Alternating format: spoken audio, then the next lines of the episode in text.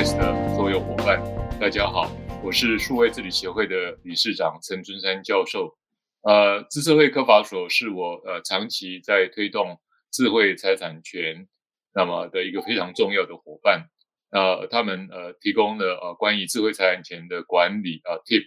呃，经过呃这几年我们的努力，上市会公司已经逐渐接受智慧财产权的管理，有助于它的竞争力。啊，那这个部分也在呃公司治理的平良啊，那能够成就一个可能这个必须要去表现啊的一种机制。那但是我我也个人觉得，呃，台湾要往走向 IP 立国，我们要 work smart，也就 work smart 基本上就是要能够靠我们的智慧产生竞争力的这一块，仍然是一个长长的路。那这个长长的路跟呃一个呃呃整个呃生态系统啊。包括啊，整个企业界 CEO 对制裁的认知，还有法院也很重要，还有他们企业自己的管理系统也很重要。那企业大部分其实的 IP 现在主要还是用营业秘密，呃，部分啊可能会进行啊所谓的专利啊或其他智慧财产权。所以营业秘密本身的啊管理的妥适，跟法院怎么认知，那这个对于营业秘密这个呃的这个 IP 啊成为企业的竞争力这一块啊。基本上是一个蛋黄的蛋黄，所以呃，我们今天非常高兴啊，能够呃请啊资策会科法所的王伟林所长啊，那么他是这个领域的专家，那我们来跟他请教啊。那呃，伟林所长呃想跟您呃请教，就是呃营业秘密其实呃虽然说呃大家都已经有认知，大家也想办法能够呃再进行民事或刑事的诉讼，但是呃其实在法院呃本身能够让它成为起诉哦。或者是在民事能够呃球场啊胜诉啊，其实比例并不高哦。那你觉得呃主要的关键在什么地方？伟麟所长是。是啊，谢谢老师，谢谢理事长的邀请啊，很荣幸能够透过 Podcast 跟各位先进一起来分享营业秘密这一个主题啊。那那个营业秘密其实这几年真的是非常非常的热门哦，对，然后那那个案件量呃暴增哦，对，然后呢，那案件量暴增是是一个现象哦，但是就是说表示说台湾的产业其实在智慧财产权啊其实是有突破的哦，那有越来越多的这重要智慧财产权产生哦，那因此才会有这些法律的争议出现哦，那。营业秘密呢？呃，虽然说很热门哦，但是就像刚理事长所说的，事实上那一个啊、以原告来讲啊，不论是民事或刑事，真的能够成功那个啊、把对手告倒啊，然后达到他的一个原来目的的，其实案件比例并不。那我我昨天才研究过今年那个全部的营业秘密的案件，今年全部营业秘密的案件，民事加刑事大概只有二十三件，只有二十三件是那个啊、呃、有有有起诉的啊，那民事加刑事就是民事跟刑事起诉的案件总共只有二十三，那很多在检察官那边就不起诉处分了。那这二十三件里面的原告胜诉的民事加刑事，全国今年只有十一件。全国今年只有十一件，对，然后那换句话说，全国除了这十一件以外，以原告的角度来讲，它都是不成功的，都是不成功的，对。那所以那个其实以原告的角度来讲，它成功比例真的相当低哈。那为什么会这样子哈？呃，那个其实最营业秘密它有三个要件啊。第一个要件是啊，非同业所知啊，就是你这个 know how 呢，必须是同业还不知道的啊。如果同业都已经知道了，基本上就没有秘密可言。那第二个要件是它具有经济价值啊，就是这样的一个 know how，它那个是有经济价值的啊。但是还有第三个最重要的要件哈，就是营业秘密所有人要采取合理的保密措施啊，就是说你要重视你自己的智慧财产，那你要采取保密措施呢，不要让这个营业秘密随便的被泄露。然后呢，那所以你要采取合理的保密措施，合理的防止措施。那绝大多数原告败诉的案件，哦，大概都是在第三个要件合理保密措施这一边被法院认为说做得不够，做得不够。那因此呢，他就不具备营业秘密的的要件，哦，那因此原告就败诉了。那法院做这样的一个认定，哈，那个啊、其实那一个啊。他认定的标准还蛮严格的哈，以以我们的呃的观察来讲，台湾法院认定呃保合理保密措施要做到什么程度，其实还蛮严格的哈。那举例来讲哈，比如说那个企业会跟员工签保密协定啊，然后呢，那那个曾经就有两个判决，第一个判决就是说，你虽然有签保密协定呢哈，但是那一个啊，如果说有人泄露，你从来都没有去执行过，那这种保密协定呢，就是一张纸而已。然后呢，不能够代表你已经采取足够的合理保密措施。然后那另外一个判决就更进一步啊，他说你就算跟员工签了保密协定，但是员工事实上并不了解这个保密协定的内容，所以雇主还要跟员工说明讲解啊，那个这个保密协定的重要内容，让员工知道他对公司负担什么样的一个义务，那这样呢才算是有做到足够的合理保密措施。那呃，当然这样的一个见解啊，坦白说是呃相当严格啊，哦，那么也也不见得真的是是正确的啊，我们可以这样说啊。但是从这些角度就可以知道说，其实台湾的法院在合理保密措施上面，它的认定其实是比我们一般认知的啊标准其实来得啊严格一些。好，那因此呢，那个从公司的角度来讲，它必须要。啊，妥善的来做到这个保密措施，妥善的来做到营业秘密的管理。那否则的话，就算你呃将来要提起诉讼，有可能会被法院认为说他不具备营业秘密的条件，好，因此受到败诉的一个判决。是这一点是蛮重要的。是呃，所以呃看起来呃呃真的非常的重要，呃非常的热门，但是实际上在民事。呃，尤其在刑事的观点而言，刑事的起诉案件比例也不大哦，低于百分之五十。那这个跟整个管理的措施，尤其在合理保护措施，关于呃各种的迹象，好像一旦呃被告被呃被呃这个指责，他一定会去挑战。公司有很多的呃呃这个在营业秘密不落实啊，包括刚才讲呃签订啊，但是不执行啊，也只是就职的时候呃这个让你一分钟啊就签完了。其实并没有适当的课程或者适当的一个说明啊，这些都是一个很大的问题啊。所以呃，怎么样落实呃营业秘密的管理机制，达到呃诉讼上的啊一个呃成功的可能性啊，或者保护的可能性，我想这个是真的非常重要。这也是呃为什么在 TIP 的这个科法所提供的 TIP 的制度，还有在整个未来 TIP 的顾问的服务啊。甚至我们将来可以跟呃所长呃谈到呃做更多的推广，甚至给一些啊、业界的一些呃奖项啊，我想我们都可以来做一些努力。呃呃，美光呃这个跟联电这个案子啊，当然我想呃联电这个部分，我想呃应该也是学到很多，也进步也很快的啊。但是这个案件其实就让我们觉得营业秘密呃如果是一个小小的闪失。可能让啊一个公司啊，那这个很大的一种呃损害啊。那上如果在很早以前啊，美光球场联电那个呃球场的金额几乎跟联电的股票的市值是相同啊，这当然这是他的主张，不一定会成立。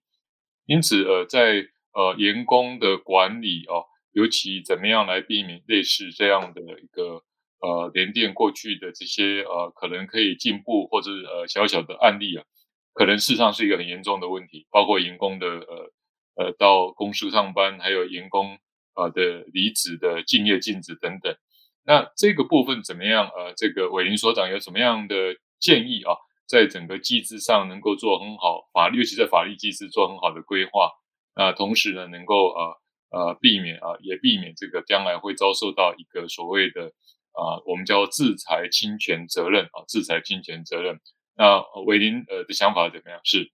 是啊，谢谢理事长哈。那个呃，那个以企业来讲哈，那个呃管理员工是一个非常非常重要的事情哈。因为营业秘密的案件哦，实践大概有八点五件，大概百分之八十五的案件哦，全部都是离职员工离职以后到新的公司那边哈，那新东家那边泄露前雇主的营业秘密啊，这个占所有营业秘密纠纷的大概百分之八十五左右。那所以呢，呃，要做好员工的一个管理，哈，是企业保护他的营业秘密跟智慧财产权最重要、最重要的工作。那那企业要跟员工约束那一个啊、呃，离职以后的竞业禁止，啊，然后这个是一个很重要的一个一个方式，啊，那么就是说离员工离职以后一段时间，那么啊、你希望他不要到竞争对手的公司去上班。那如果是这样子的话，啊，企业必须要员工签订竞业禁止。的合约啊，那员工如果没有签竞业禁止的合约，就不受拘束。那另外，竞业禁止的合约哈，在劳基法九条之一，事实上它有相当多的法律的要求哦。那你必须要符合这些法律要求，法院才会认为这个竞业禁止的合约是有效的。举例来讲，第一个一定要给予经济上的补偿，因为员工离职以后啊，可能是两年的时间都不能够到竞争对手的公司去上班，他会受到相当多的经济上的损失。所以劳基法就要求说，公司要跟员工签竞业禁止，一定要给予经济上的补偿。那补偿的标准呢，不得低于劳工月离职的时候平均工资的百分之五十啊，这是最低的门槛啊。也就是说，举例来讲，假设这个员工在公司的时候离职的时候月薪是六万块。那么你如果要要求他不可以到竞争对手的公司去上班，你每个月呢，最少要给这个员工三万块钱的经济上的补偿，那这样一个竞业禁止条款才会有效啊，才会有效。那另外就是说，呃，公司可能要注意说，竞业禁止条款它并不是跟所有的员工都可以签啊，然后它必须是要能够接触到公司营业秘密的员工才可以签竞业禁止的一个条款。所以呢，如果说是一些层级比较低的员工，啊，然后那公司就算跟着他签了竞业禁止，事实上也没有效，事实上也没有效啊。对，那所以那个啊，竞业禁止的一个条款，它在法律上，它其实有相当多的一些啊要注意的点啊，这样要注意的点。那这是员工离职的时候哈，那我们如果把时间我们往前推到员工进公司的时候，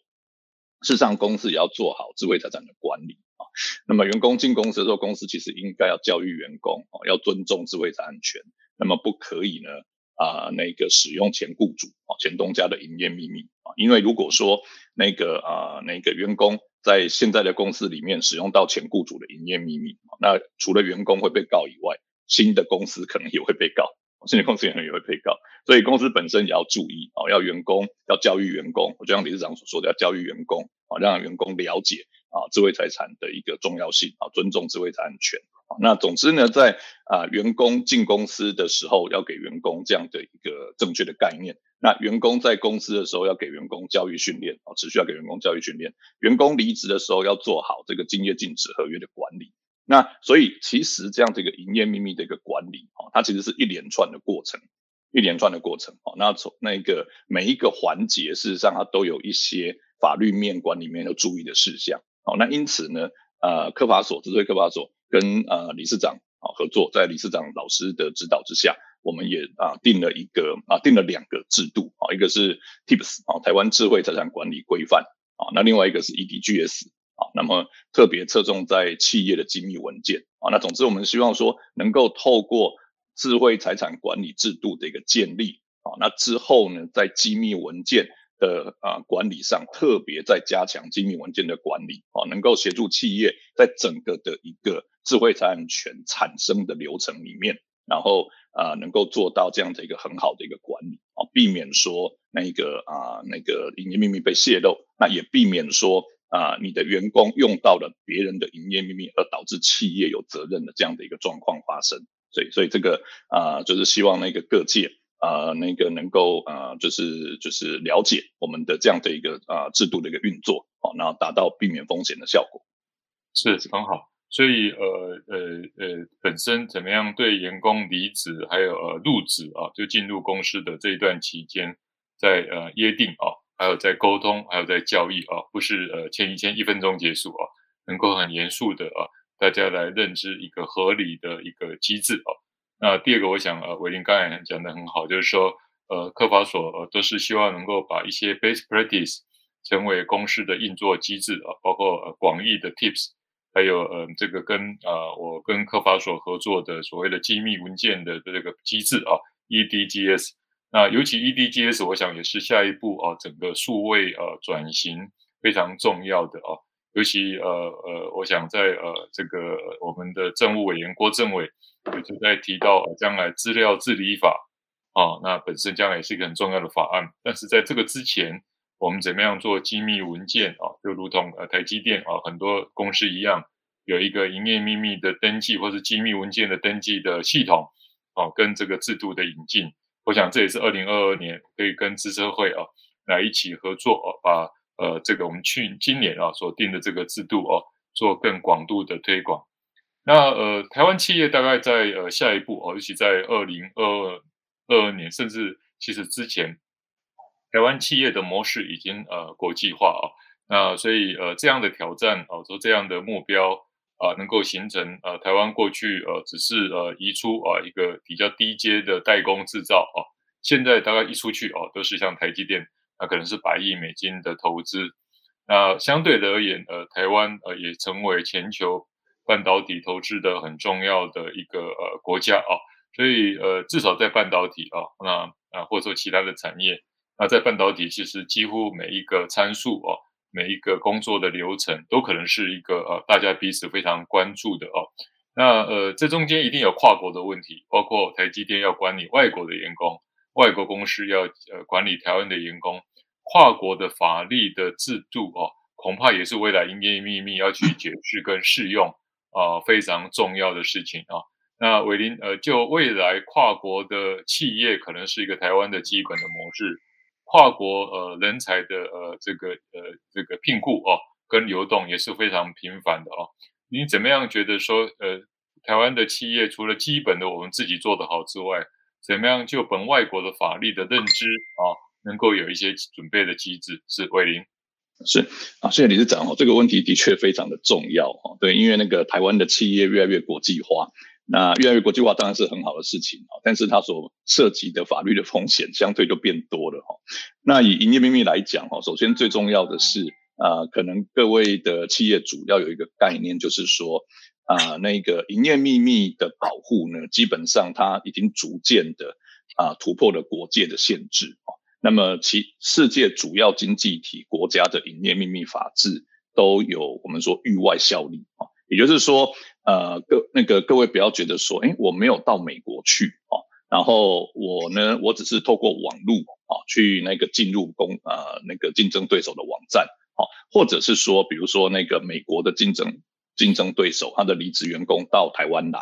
那我本身并没有在美国从事任何那个营业秘密侵害的一个行为。那这样我就不受美国法律的管辖，事实上不是哦。世界各主要经济体，像美国、日本哦，他们的营业秘密法，他们都会管到那个发生在他们境外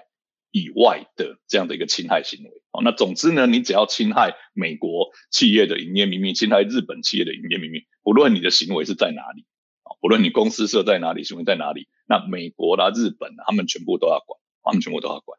所以并不是说我们企业设在台湾。啊，然后我们并没有在美国啦、日本啊从事这样的一个一个侵权的一个行为，我们就不会被管到。事实上不是这样，所以这个可能是啊，企业主要有第一个认知，哈，就是那那个啊，主要经济体制上他们有那个域外效力的一个规定，所以那个啊没有办法豁免。那第二个就是说啊，企业主可能要知道，要要有一个啊一个概念，就是像老师刚才有提到的。呃，那一个以联电来讲，哦，以美光告联电来讲，那么呃，他们在他们的呃本国，就是在美国哈，那么日本等等，他们求偿的金额其实都非常非常的高，嗯，然后那那个呃，这个跟台湾的一个一个我们习惯的一个民事赔偿金额，事实上有非常非常不一样的一个差距啊，那而且呢，呃。各国的营业秘密法，事实上它都会有一个条文哦，就是公司本身会有责任，也就是员工如果说他有侵害呃别人的营业秘密，哈，雇主本身啊，就是公司本身要连带负责。那么，那在这样的一个跨国流通的一个环境底下，这个条文就会产生一个非常严重的现象，就是说，像美光告联电，它一定是同步在世界主要的一个战场。同步提起智慧财产权诉讼，绝对不会只在台湾提哦。那以美光告联电来讲，它在啊、台湾也告，美国也告哦。然后那联电为了反击美光，在大陆又中国大陆又提起诉讼。总之，它有三个主要的战场。那当台湾本身的法律那个呃联电在法台湾的法院败诉以后啊，联电如果在台湾的法院败诉以后，那那那个啊。那一个啊，被判被判那一个，因为员工的行为，所以雇主要连带责任。以后这样的一个判决，会很严重的影响到美国诉讼陪审团的一个观感。那陪审团会觉得说，你在你的本国台湾都已经输掉了，那法院本台湾的法院都认为你有罪，那么你如何如何说服美国的陪审团说联电无罪呢？那美国的赔偿又是天价。又是天价啊。所以呢，那个呃企业主要很小心啊。当你在台湾本国，你因为这样的一个连带责任被那个啊公司有责任以后，你在其他主要经济体的法律诉讼大概都会输掉，那这是不得了的结果哦，因为其他的经济体的赔偿是天价赔偿哦，那绝对会影响企业的一个一个生死存亡。那所以基本上来讲哈，那么以法人以公司的角度来讲，我们一定要做好智慧财产权的管理，我们要尽力为防止这样的一个侵权行为的发生啊。那这样我们才能够根据啊我国的民啊营业秘密法里面的法人免责的规定啊，因为我已经尽力做好防止行为了啊。然后呢，那那个啊该做的全部都有做到啊。那这样啊法人可以免责。那如果是这样子的话。当法人没有责任以后，他在其他国家的诉讼才不会面临一面输一面倒一直输的一个结果。好，所以这是非常重要的事情。是，是很棒哦，就是呃呃营业秘密啊，或是呃重要资料的保护啊，因为三个理由啊，所以看起来是董事长、执行长要呃高度重视的，因为他有意外啊，就是说不管你在台湾的行为影响到美国的利益，他也是一样告你，民事赔偿的金额非常大啊。那么联电这个和解金额啊，那根据媒体大概超过十八亿台币，十八亿是很难赚到的钱啊，因为这个真的是很辛苦的钱啊。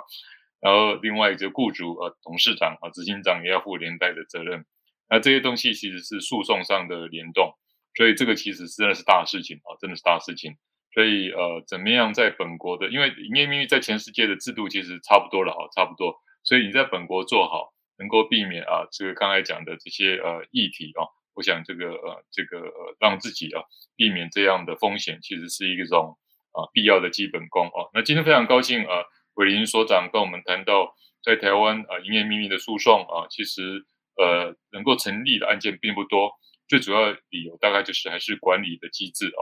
跟啊员工的教育啊，还有本身在整个企业的安排啊，这个大概是一个可以来做强化的。那因此这个部分可能是台湾。呃，能够跟呃科法所啊，大家一起根据、呃、他们的智慧财产权的这个 tips，还有关于啊机密资料的 EDGS，能够在公司做一个很好的体检跟改变。那我想呃这个来避免呃将来公司在呃很多的领域啊，包括在营业秘密的本外国的诉讼